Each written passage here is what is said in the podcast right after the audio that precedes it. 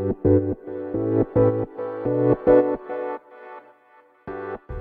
はようございます。なつきです。今日は流行らないお店についてねお話ししていきたいと思います。あの私の地元にねあの流行らないお店があっていつ行ってもねお客さんがすっごい少ないんですよ。でそれあの私が経営している バーなんですけど。そう。であのであの長い付き合いのお客様結構45年まあもうコロナとかもあったけどまあでもそれでも45年以上の付き合いの方ばかりで、まあ、中にはね10年以上お付き合いしているお客様も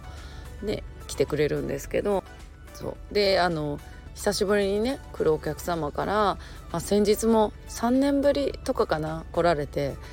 でまああのうちのお店ってね新規のお客様入れてないんですよ。そうなのであのまあ、あの紹介いただいた時もその来る直前に場所を教えるっていう形でねそうお伝えしてるんですよね。うん、でなぜそういう形でするのかっていうことをまあ聞かれ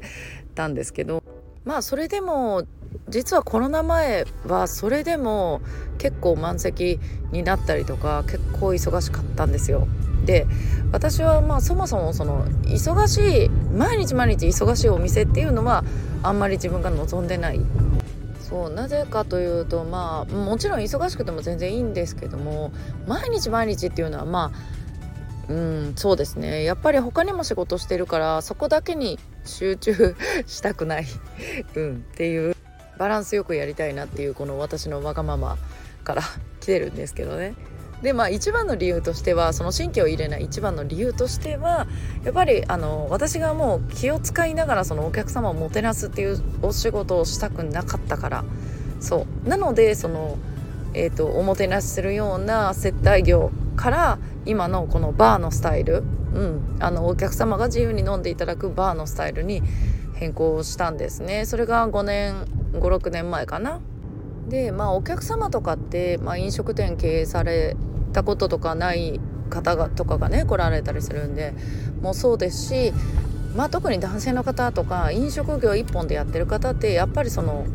忙しくしてなんぼみたいなその繁盛させてなんぼみたいな感じの方の方がまあ圧倒的に多いんじゃないかなとは思うんですけどやっぱりねお店やる中でそれだけだと結局ねなんか自分が疲弊してもうなんかやめたくなっちゃうっていうこともあるんですよ。でこれは実際に私があの前にね、えっと、結構大きめのお店を任せられた時にそう感じたこと。本当にあの毎日毎日満席でお店も広くてその移動もすごくてね。うん。で結構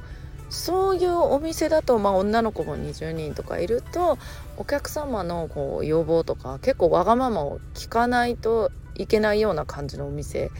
だったんですよね。まあそういうお店をまあ譲り受けたんでその時はそれに徹してもちろんやっていくんですけど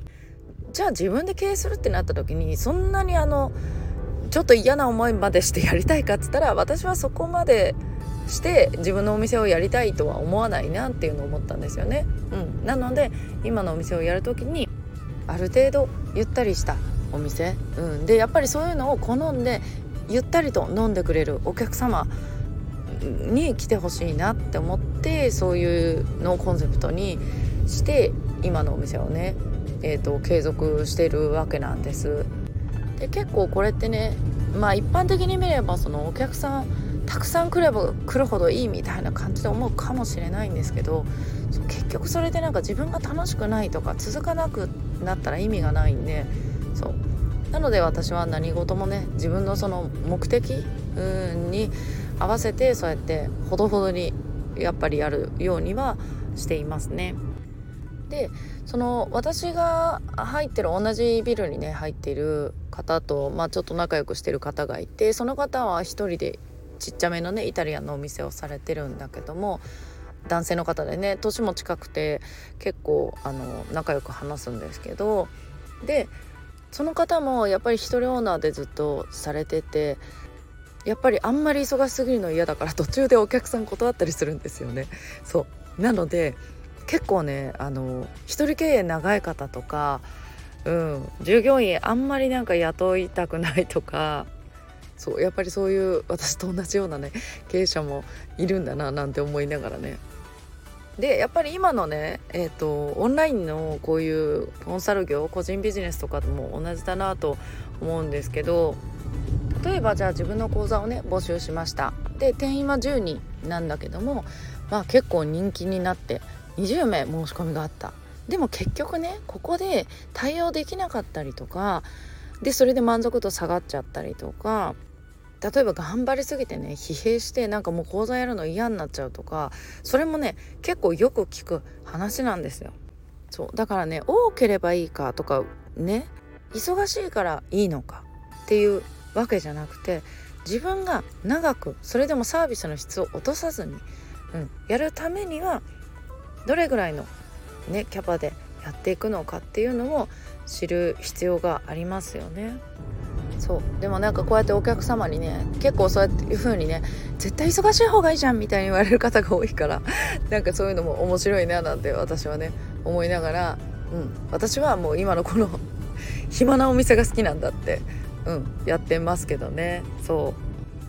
う。でまあ自分でその辞めるタイミングとかもちゃんと決めてるからそれでもいいんですけどね。そう。それがまた本業だったら違うんだけどもそれ一本だったら違うんだけどもそう。私が自分がいろいろこうやるのが好きでねやっぱりそういうことをしてるんでそうそう。それならやっぱりこう自分が本当にやりたいお店をやる、うん、方が絶対楽しいし絶対続きますよね。そう。でビジネスって本当に一緒だなと思ってねこのお話を今日シェアしてみました。ということで皆さん今日も素敵な一日をお過ごしください。またお会いしましょう。